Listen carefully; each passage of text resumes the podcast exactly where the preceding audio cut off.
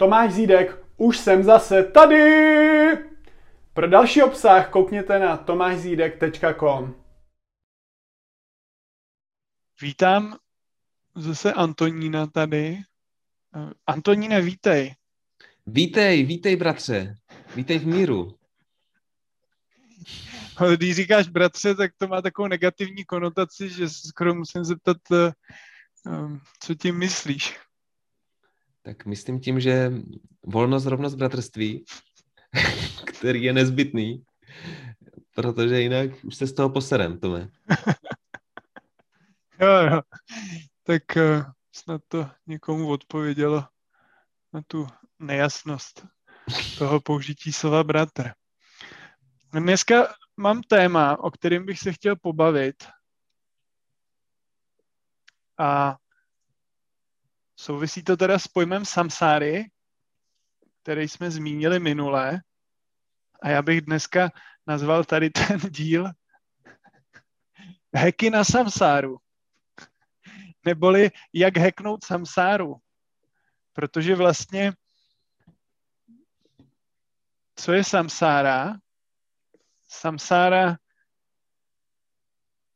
je vlastně, tam bych byl rád, kdybys mě doplnil, jak uznáš za vhodný, v mým omezeným pojetí, co je samsára, je, že samsára je vlastně neustálej cyklus života a smrti a zrození, který je spojený s utrpením. Takže je tam zásadní, že je to cyklus smrti, zrození a součástí je nevyhnutelný utrpení.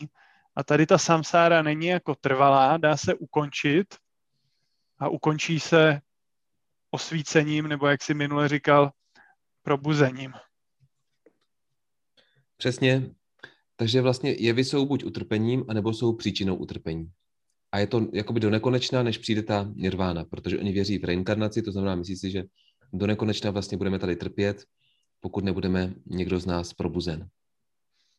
A mně se hrozně ještě líbí výraz, ono to je teda v angličtině, což nevadí, to je plus právě, protože to asi je z Ameriky, tak to asi bude pravda. Easy English. A tam je to slovo wandering, jako vlastně, který ani nevím, jak se přeloží, ale asi by to bylo jako putování, nebo... Já bych to přeložil krásným českým slovem vandrování. Jo. No je to i v němčině wandern. Jo, to je pravda, vidíš. Jsme přivandrovalci vandrující samsárou. Jo. Vandrovat, putovat, toulat se. Vandrovali kdysi hudci. A vandrováním, takže my jsme vlastně vandráci. Tak to každopádně. To se shodneme. A my tady vandrujeme po tom světě. Vlastně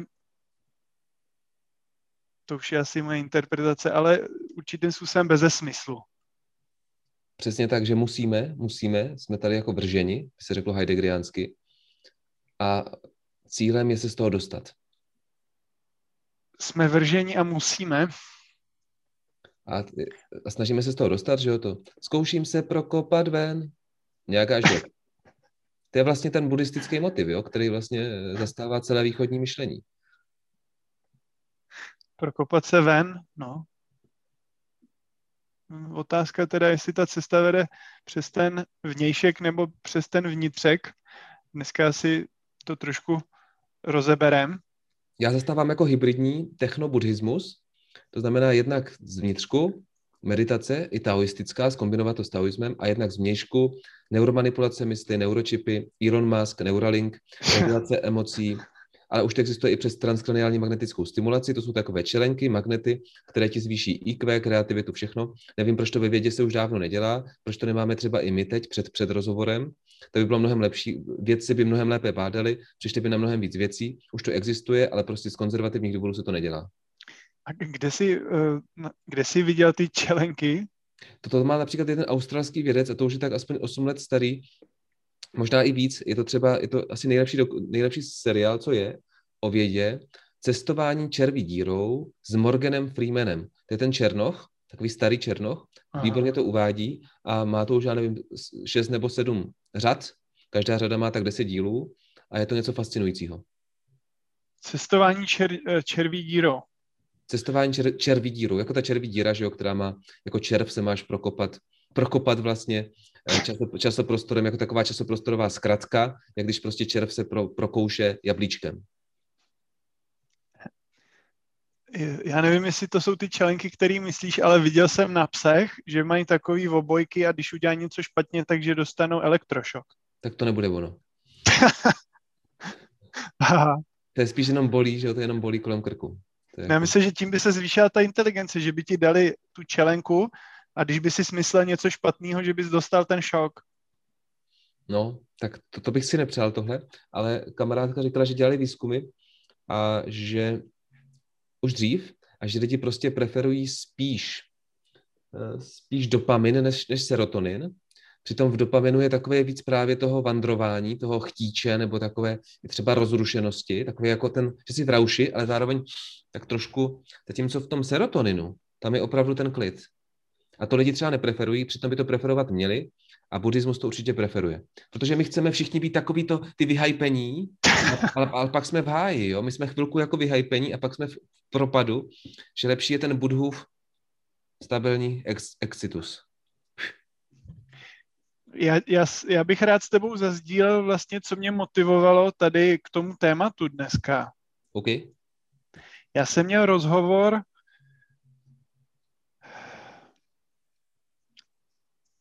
včera vlastně s jedním člověkem, který mě... Já přemýšlím, jak to podat, aby to bylo trošku anonymizované. Je to teda starší člověk, který pracuje v jedné technologické firmě, velmi vysoce postavený, má pod sebou stovky, možná i tisíce lidí a pracuje tam na pozici jako viceprezidenta mezinárodního korporátu v technologiích.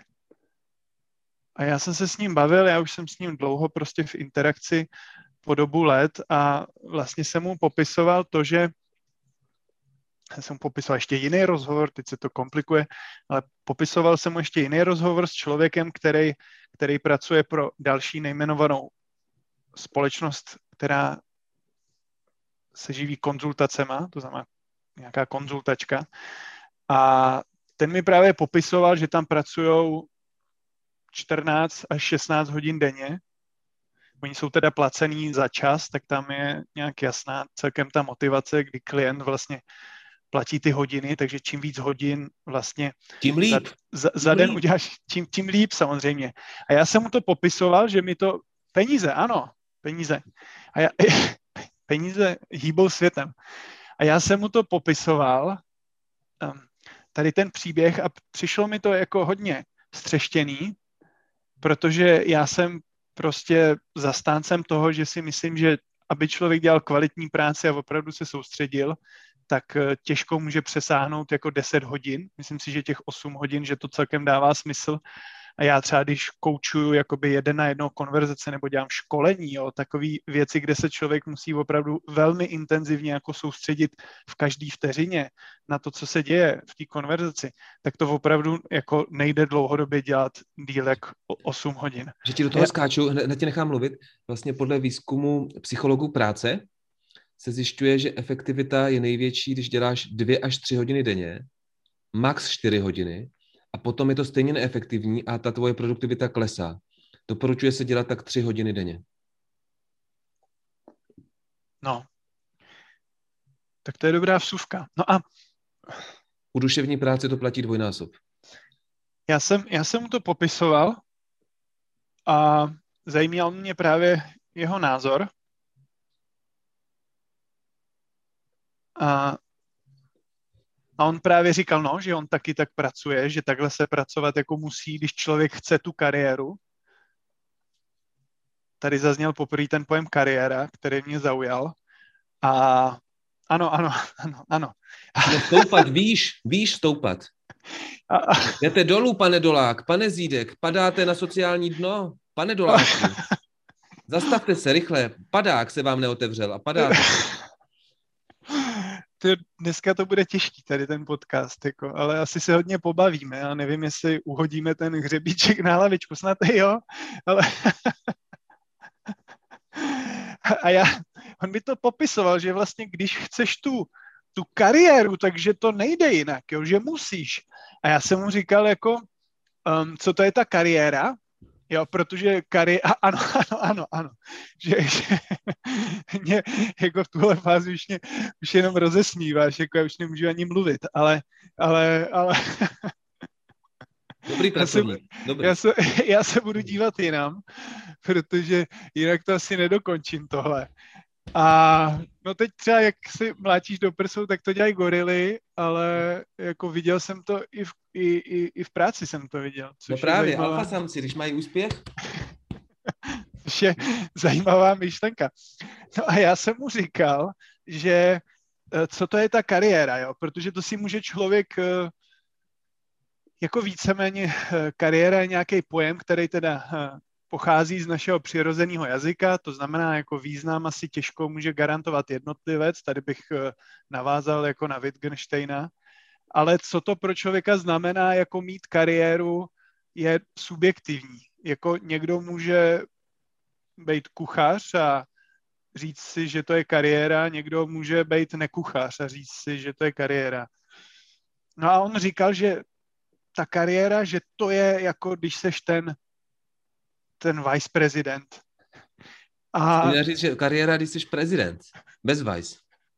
No, jako, já se snažím neprovokovat, jo, většinou. Ale jako, to je taky, jako, pravda. Dalo by se taky říct. No a on říkal, že když seš ten viceprezident, tak to je ta kariéra, takže když chceš jako být ten viceprezident, tak je potřeba do toho fakt dávat těch 14-16 hodin denně, ano. A právě potom, já jsem se ho ptal, jako co s tím, když seš teda ten viceprezident, jakoby co s tím uděláš, jo? A on právě říkal, no, že pak seš teda ten viceprezident. A já jsem říkal, jakože k čemu ti to je, když vlastně všechen čas strávíš v té práci a nejsi třeba s rodinou. Jo? Já mám docela rád rodinu, jednu i mám, zatím jenom. Zatím ještě nemáš dvě, jo? Zatím mám jednu rodinu a neplánuju další. A jenom aby se manželka nezděsila, co tady říkám, s Tondou Dolákem zase. A... Tondou Dolákem plánuješ další rodinu. Jo. Je to možný. A já jsem říkal, co teda, když nemáš tu rodinu a tam člověk si nemusí dosazovat rodinu, může si tam dosadit vlastně jako kamarády, ale obecně interakci s lidma. Jo. Nebo aspoň něco jiného mimo tu práci, nějaký život, něco prostě jiného. K čemu ti teda je být tím viceprezidentem, když jako vlastně totálně ignoruješ jako rodinu a shodou okolností tady ten pán, s kterým jsem mluvil, tak on má 3 děti. Takže tady to téma se ho týká určitým způsobem.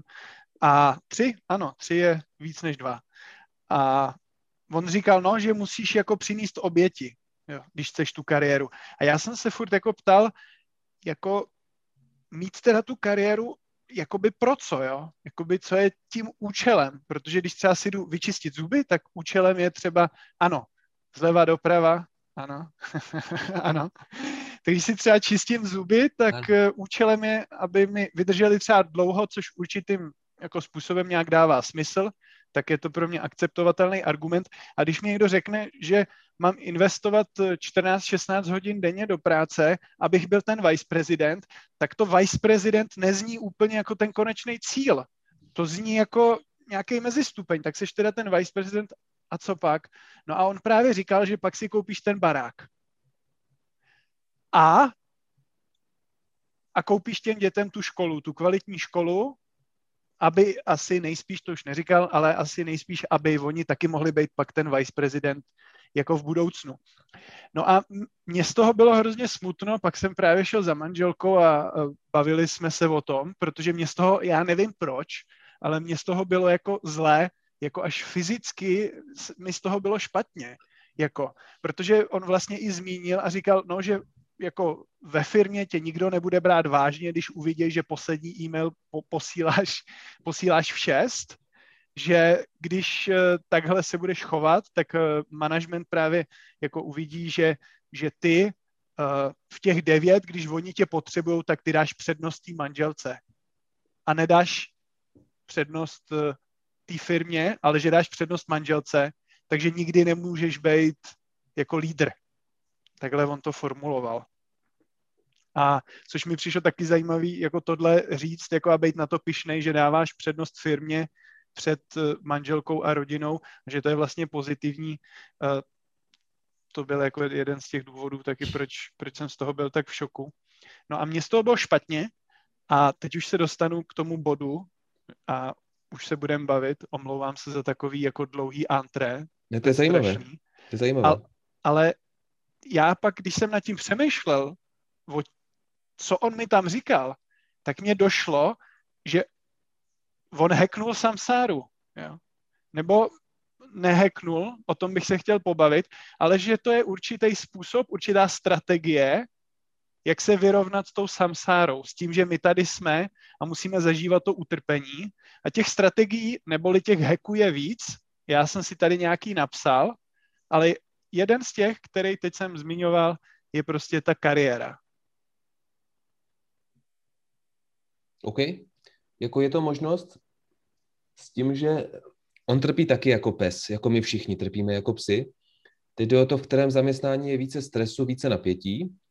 Třeba bohužel zdravotnická profese je velmi důležitá, ale dost tam lidi trpí, tam je hodně stresu, že, napětí a předpokládám, že i v té jeho pozici bude docela dost stresu. I když zdá se, že nejvíc trpí střední management, ten má jakoby nejvíc odpovědnosti, a zatímco ten vrchní management si připadá, že má vlastně dost věcí pod kontrolou, že má dost silnou self-agency a self-efficiency, jako sebeúčinnost, sebevládu a sebeaktérství, jakože já jsem ten aktér, self-control. Takže možná, když si připadá, prostě on z toho žije, že je vice, že je vejce, tak z toho žije a může být relativně v pohodě, že to neproblematizuje, jede to, ale samozřejmě trpí hodně, jo? Protože všichni hodně trpíme. A plus v té práci asi stres mít bude, ať chtě nechtě, stejně jako Babiš, jo? Má prostě stres, chtě nechtě, je to tak, že jo. Mně právě, když jsem se zamýšlel nad tady tou strategií, a ona to není teda strategie, jak se dostat ze samsáry, protože jenom jakoby lehkým analytickým rozborem vlastně hned člověk dochází, že to je naprostý nesmysl, ale jedná se spíš o, abych to nazval líp než hacky nebo strategie, jedná se o nějaký defense mechanismus, jako nějaký způsob, jak se vyrovnat jako s tím utrpením. A jestli jsem to tak pochopil, tak ta filozofie prostě spočívá v tom, že když dosáhneš jako na ty peníze a na ten nějaký kariérní post, tak si naplnil jako ten život smyslem. Pak většinou ale přichází do jisté míry deprese. To popisují ti manažeři, že pak cítí právě prázdnotu, protože už najednou jakoby dosáhli té nejvyšší mety, dál nedosáhnou a cítí prázdno. To je velmi častý. Já tam vidím hlavní úskalí jako tady toho přístupu jako k životu. Jednak, že vždycky je nějaký místo nad tebou. To je blbý. Protože vlastně tady ta strategie spočívá jako v tom, že se chceš dostat co nejvejš. A kdyby si hypoteticky se dostal úplně nejvejš, což těžko říct, co by to bylo, ale tak třeba prezident USA. A jsem Donald Trump a už nejsem prezident, už je háj. No a tam je to, co jsem chtěl říct, že to je dočasný, že to skončí. A jsem Vladimír Putin. To už je stabilnější. To je ještě lepší. A buď to skončí, anebo pozor, to může skončit. Z čehož plyne zase strach.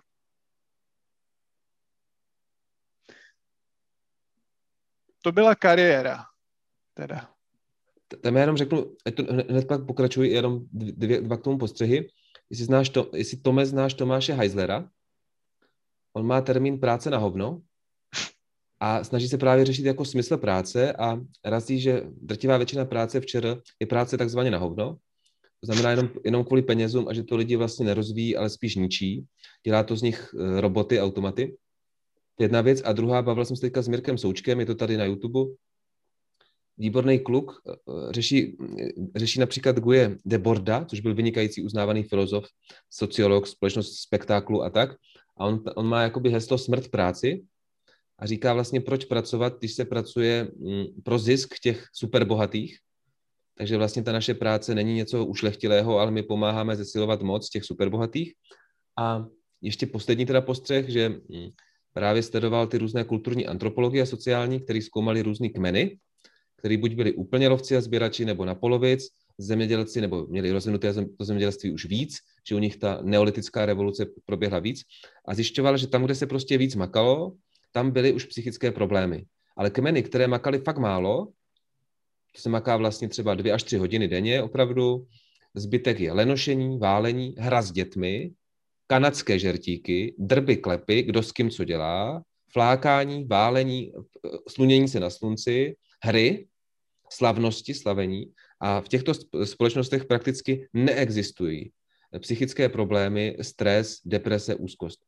Že zdá se, že ty psychické problémy jsou hodně způsobeny právě jednak pracovní rutinou, jednak strachem ze ztráty práce, protože my si myslíme, že kdo nepracuje, jako by nebyl občan, jako by nebyl člověk. Kdo nepracuje, ať nejí! A vlastně zdá se, že tedy vlastně společnosti, které neznají práci v našem slova smyslu, ale prostě vědí, že je potřeba pro uživení kmene prostě trošku sbírat, trošku lovit, ale trošku, 2 až 3 hodiny denně, ne víc, tak tyhle společnosti v podstatě jsou v pohodě. Takže hodně psychických potíží způsobuje práce. Tečka. To byla kariéra. Potom, co jsem zaznamenal, jako takový další, je to spíš pokus o to, jak hacknout tu samsáru, cestování. Zajímavý fenomén, který pozoruju kolem sebe. Nebudu chodit třeba do té práce, nebudu chtít tu kariéru, protože já budu místo toho cestovat. Traveling. Working and traveling. A tím právě dojdu k tomu naplnění, tím cestováním. Ano. A co tě tady napadá? Tak jednak je to dost neekologický, protože teďka ty skleníkové emise jsou dost problém, třeba z letadel, ale tak kdybychom tohle pominuli, tak mě tam napadá, že hodně lidí tuhle touhu má a zdá se, že si ji potřebují nějak odbít nebo vykonat, že když to neudělají, tak jsou jakoby nešťastní, zatímco když si to odbydou a fakt můžou pak říct, byla jsem tam, byl jsem tam, tak jsou mnohem víc šťastní. Ale za mě prostě na cestování je největší problém samocestování, tedy ty úmorné transporty z bodu A do bodu B. Kdybych hned byl teleportován do toho bodu B, třeba teď do Bangkoku nebo Říma, tak je to super. Ale spíš je problém v tom, že se skoro vždycky při cestování něco pokazí. Jsou nějaké prostě zpoždění a ztratí se nějaký kufr, nebo je tam někdo strašně nepříjemný, celníci tam třeba jsou strašně protivní, nebo řidič, nebo cokoliv. To já vím, když jsem někde cestoval, že prostě třeba řidiči se chlubili, že nespali předtím 24 hodin, až teďka s náma jedou do Francie a báli jsme se mikrospánku u nich, jo. Jako reálně, protože oni usínali za tím volantem. A tyhle ty průsery se dějou vlastně často. Při skoro každém cestování, nebo vás tam někde podvedou ti domorodci, že jo, něčím, že vám tam hnutí a tak dále, že to znáš víc než já. Takže já tam vnímám, že v cestování je hodně stresu, je tam pak i jakoby euforie, že jsem na cestách, ale je tam právě víc ten dopamin než ten serotonin, že vlastně jsem tam zároveň jako nabuzen, ale zároveň ve stresu. Něco jak při zamilovanosti nějaké, že člověk se zároveň bojí, aby si to nepokazil u toho, že jo, člověka, tak jako jsem působím dost milé, ještě mě miluješ, nebo už u tebe ztrácím? No. Tečka.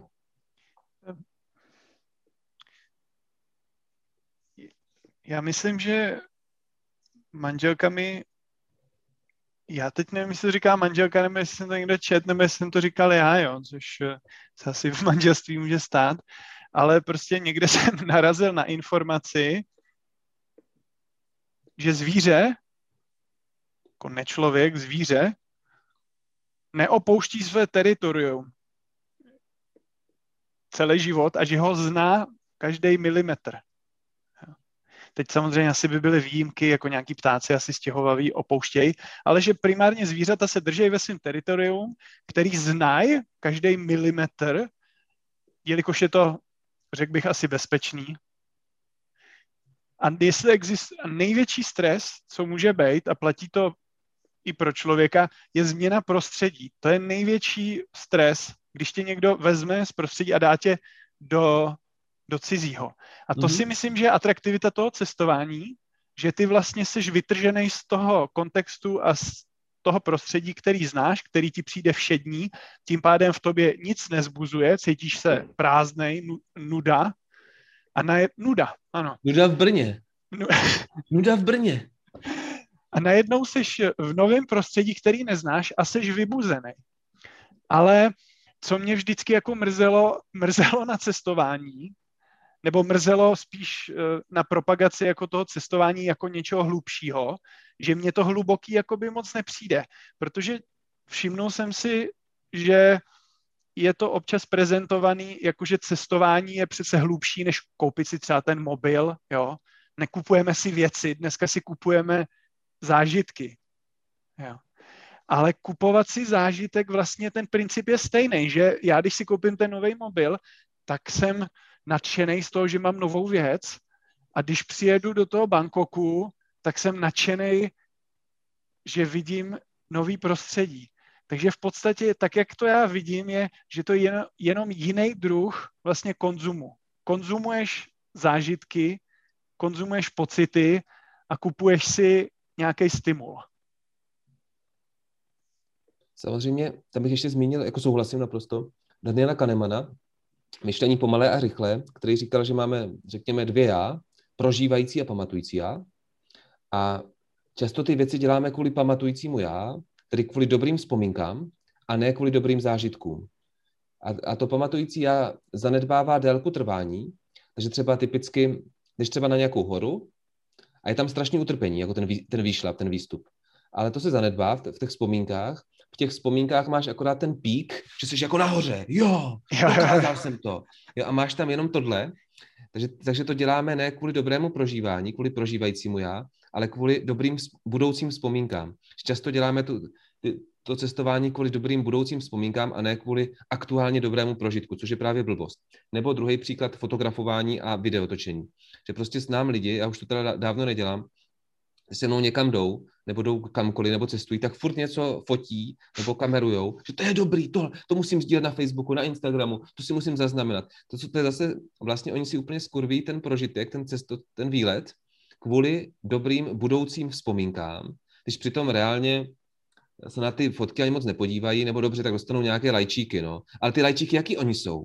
My si takhle, když dostaneme nějaký lajky na sociálních sítích, tak my si představujeme, že že nějaký lajk na nějakou fotku naši, že ten člověk se na ní takhle dlouze dívá a úplně říká, to je úžasný. A dá tam to srdíčko, paráda. A úplně kontempluje tu vaši fotku půl dne.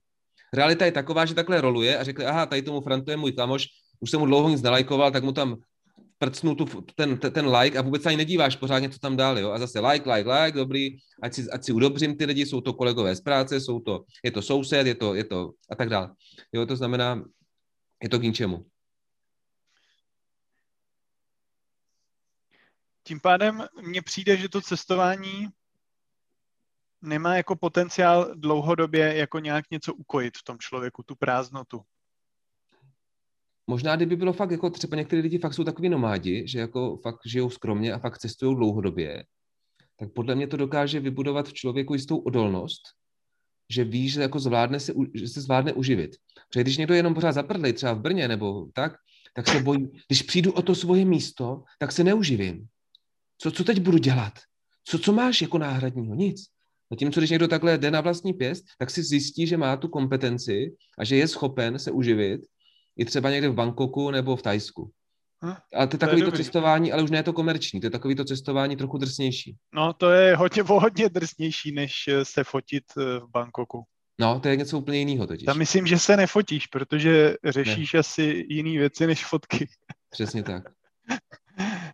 Pak další teda z takových pokusů o hack je, takových lidí teda moc neznám, já si myslím, že to je i nesmysl, ale chtěl bych ho probrat s tebou. To je spíš takovej sen, co jsem jako slyšel. Rentier / pasivní příjem. Jako nedělám nic, nepracuju a plynou mi jenom peníze, což k tomu bych chtěl dodat, že já si myslím, že to snad ani nejde, jako teoreticky, jako jak nic. Jako ty peníze ti musí třeba přijít na účet, takže ty musíš třeba otevřít ten účet. Jako to už tam jako něco děláš, vždycky něco děláš, jako. Ale dejme tomu minimální teda práce, že vůbec jako nemusím nic dělat a fakt mi chodí pasivní příjem na účet. Dejme tomu jako, jak jsem řekl. Posílejte, diváci, posílejte. No ale my tady dřeme v tom podcastu, jo, takže to by nebylo pasivní, jo. To a oni nám ještě stejně nic nepošlou, takže. No to je úplně špatně jako všechno, jo. Ale co si myslíš? A nebo je všechno vlastně dobře právě, takhle. Nebo dobře, anebo ani špatně, ani dobře. A co ty si myslíš o pasivním příjmu rentierství? Tak samozřejmě si myslím, že z pohledu egoismu je to super. Málo komu se to povede. Ale pozor, kdyby někdo měl hodně asketický jako stravování a život a nebydlel v nějakém velkém městě, kde musí platit velkou buď hypotéku nebo nájem, tak se dá, podle mě, když někdo žije fakt jako kostelní myš, vyžít s hodně málem, když si kupuje třeba fakt rýži, těstoviny, sóju a fakt žít, při nejvíc co utratíš. Za nájem a za žrádlo. Ale žrádlo se fakt dá jako hodně zredukovat. My si všichni dopřáváme jako drahé věci a ono se fakt dá koupit prostě ty naturální, prostě balík čočky, balík ovesných vloček, balík toho a to není moc drahý.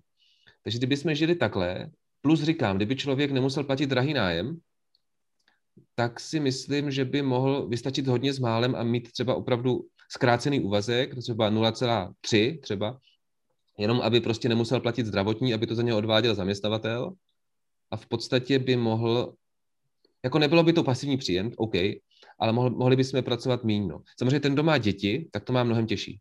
Mnohem těžší. No, to je zajímavý, ty už tady začínáš trochu tu samsáru hackovat, mi přijde. Mě k tomu pasivnímu příjmu napadá, že asi je to fajn, kdyby se člověk pak věnoval nějaký smysluplný činnosti a to budeme asi potřebovat probrat v jiném podcastu, co by smysluplná činnost teda byla. Dneska to bereme spíš jako negativně, jako co teda smysluplný není. Ale ten pasivní příjem by mohl umožnit člověku spoustu volného času, který pak může strávit něčím smysluplným. Pokud ale ten pasivní příjem má sloužit k tomu, že v té představě ležím na té pláži, protože v tady tom kontextu jsem to často slyšel, že by lidi jako chtěli být na té pláži, tak tam se bojím, že vlastně člověka zase dostihne to ego a že se bude nudit. Protože my si zvykáme a i kdyby nás teď teleportovali, jak jsi říkal předtím, na tu nejkrásnější pláž nebo to nejkrásnější místo, tak jako za týden ti to bude připadat všední, jako ti přijde všední teď ten pokoj, v kterém sedíš. A pak přichází zase to ego a ta nuda a jsme zase v tom samým. Tak mě ještě bych řekl, že mi ten pokoj nepřijde nudný a to jsem tady opravdu, když to řekl, já dneska používám hodně vulgarismu, ale to jsem tady opravdu kurva furt v tom pokoji, jakože furt je jako furt, víc než si dokážete představit, možná víc než je trestanec ve své cele, tak já jsem v tomhle pokoji a přesto mi nepřijde nudný. A já si totiž myslím, že když člověk něco aktivně tvoří, tak se nenudí.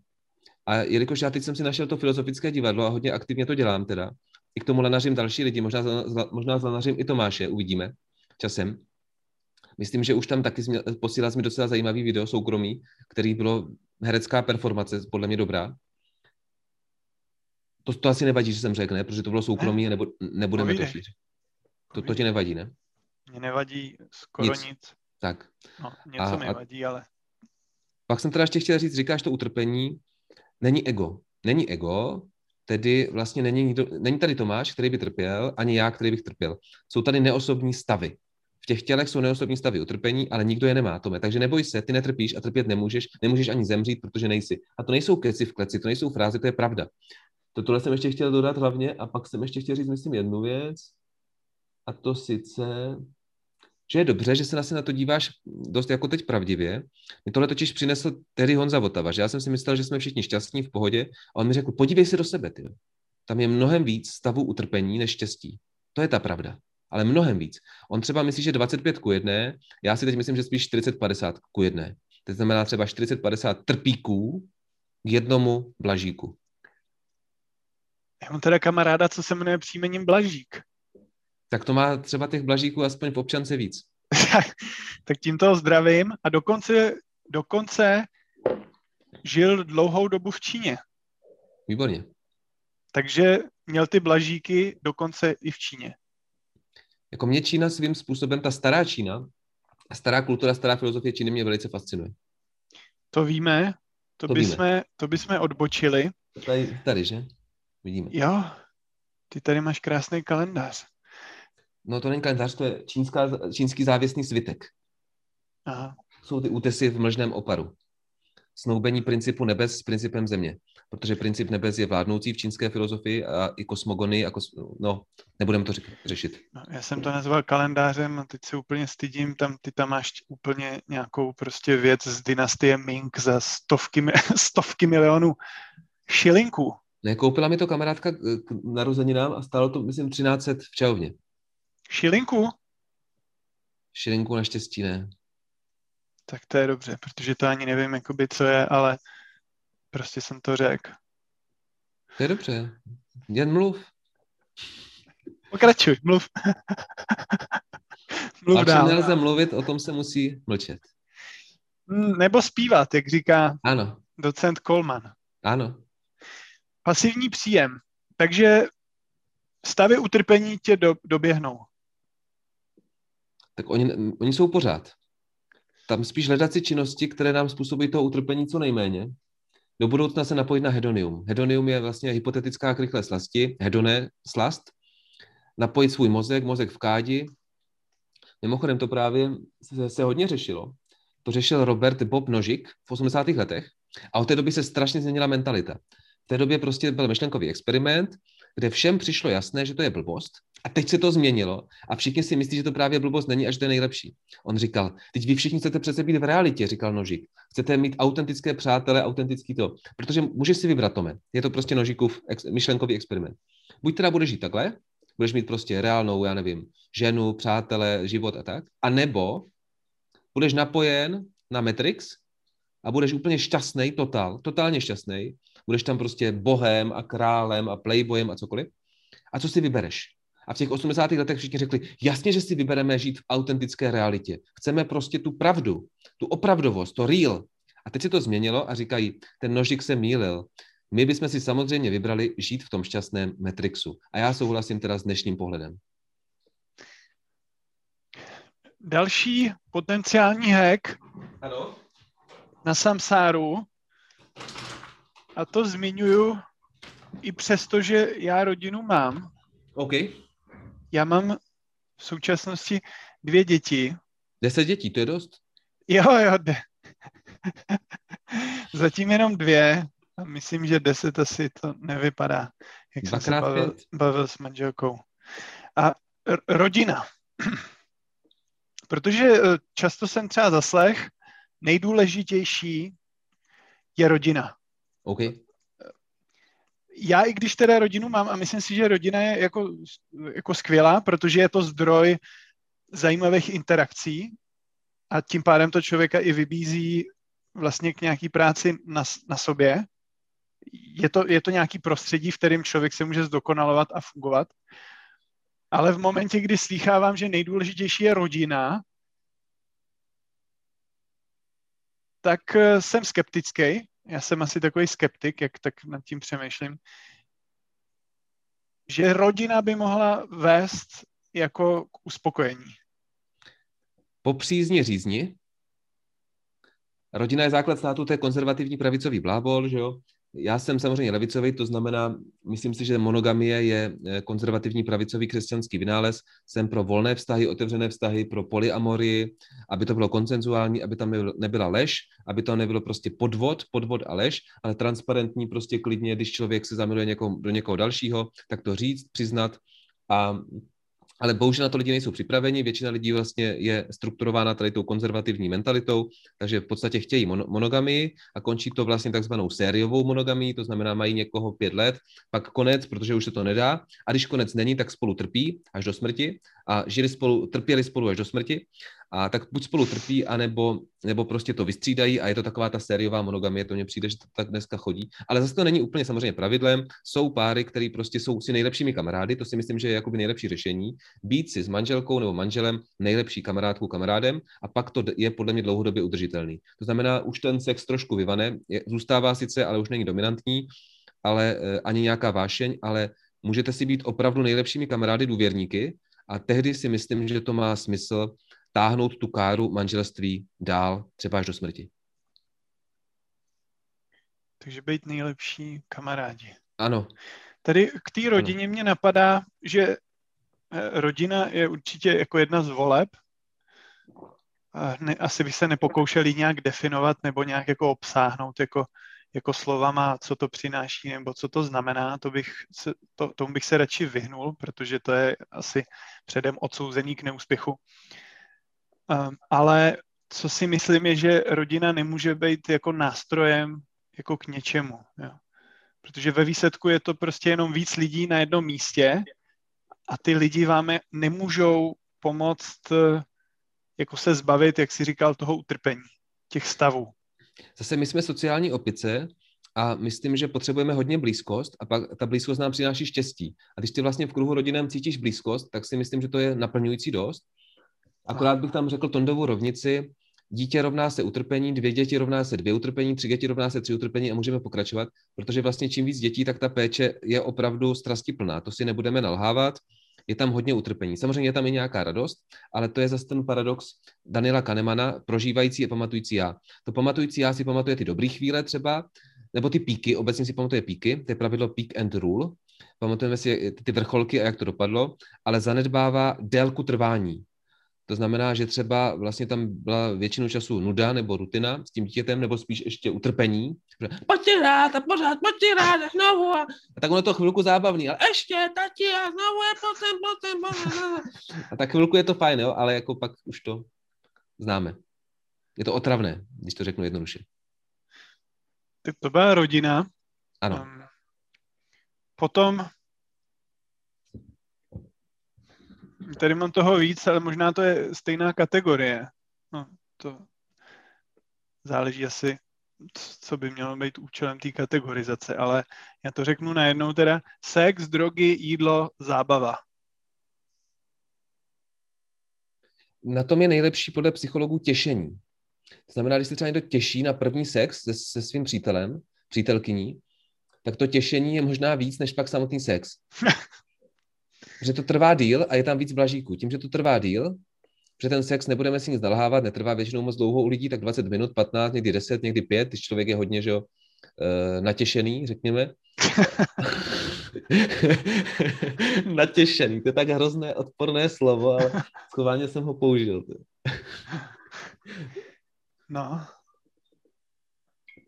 Ale jako podle psychologů, sorry, ještě jenom řeknu, podle psychologů, vlastně to, co zmiňoval, tak to je takzvaný život hollywoodských hvězd, celebrit, který není dlouhodobě uspokojivý, končí to na drogách, končí to vlastně v depresi a v sebevraždě.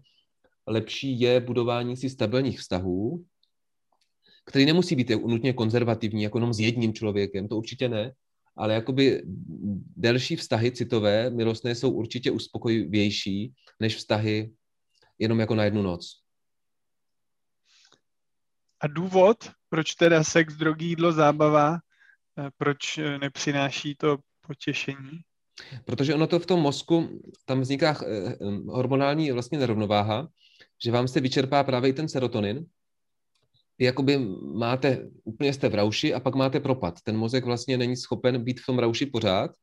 A tam jde taky o to, že vy si prožijete něco super, a najednou je všední den. Jakože jste kalba, technoparty, palíme, vole. A je všední den, kdy zaprvé jsi unavený, máš totální kocovinu, už to je depresivní, a za další to vlastně máš to srovnání. Ten mozek má srovnání toho dneška se včerejškem a říká, včera to bylo super, A dneska to stojí za houby, a nejenom dneska, ale i další celý pracovní týden stojí za houby. To znamená, když ten mozek tohle srovnání jakoby nemá a má ty dny víceméně všechny podobné, tak ani neví, o co přichází a je víc v pohodě. To je zajímavý. Teď jsem si vzpomněl vlastně na to, když já jsem studoval v Číně a my jsme tam byli jako na kampusu, tam jsme bydleli na koleji a já jsem tam měl takovýho kamaráda Australana a my jsme jako nevím, jak bych to zdůvodnil, jo, ale byla tam prostě extrémní nuda. Ale fakt extrémní. Extrémní nuda. Prostě nikam jsme nechodili, my jsme byli studenti tou dobou a nechtěli jsme nějak výrazně jako utrácet peníze. Samozřejmě, kdyby si jako za ty peníze se tam určitě dá něco koupit, taky bys mohl jít na tu kalbu nebo letět přes celou Čínu a mít ty zážitky nebo letět, no. Já nevím, kamkoliv. Jasný. Ale my jsme jako nechtěli utrácet jako studenti. Chápu. A tak jsme se většinou jako pohybovali jenom po kampusu, protože teď vidím tvýho kocoura. Jungina. Takže my jsme se pohybovali většinou po kampusu a tam bylo opravdu hrozně zajímavý, že ano. Po pár měsících se vlastně úplně změnilo jako vnímání zábavy a co je zábavné. Takže pro nás pak byla jako velký zážitek třeba jít se projít jako kolem baráku. Jo, to je super, to je taoistické, to je buddhistické. Pro mě třeba zážitek se jít projít i na záchod ráno, když se mi třeba hodně chce, tak to docela si to užiju, tu cestu. Už se těším. Jo. Takže vlastně, co mě napadá jako k té zábavě, je, že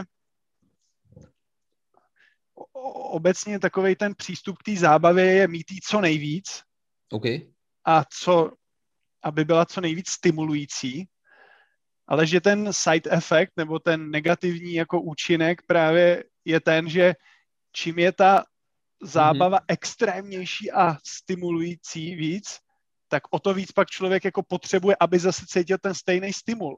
Já přesně. Jsem to náhodou jako dal i k tomu sexu a drogám, jako stejnou skupinu a teď mám i pocit, že jsem to udělal správně, protože tam vidím takovou paralelu v tom, že člověk pak už honí jenom ten zážitek a potřebuje čím dál víc. Příkladů třeba je mnoho, když vidíme třeba, když někdo dělá extrémní sporty a pak je musí dělat ještě víc extrémnějc, než se třeba zabije. Ano.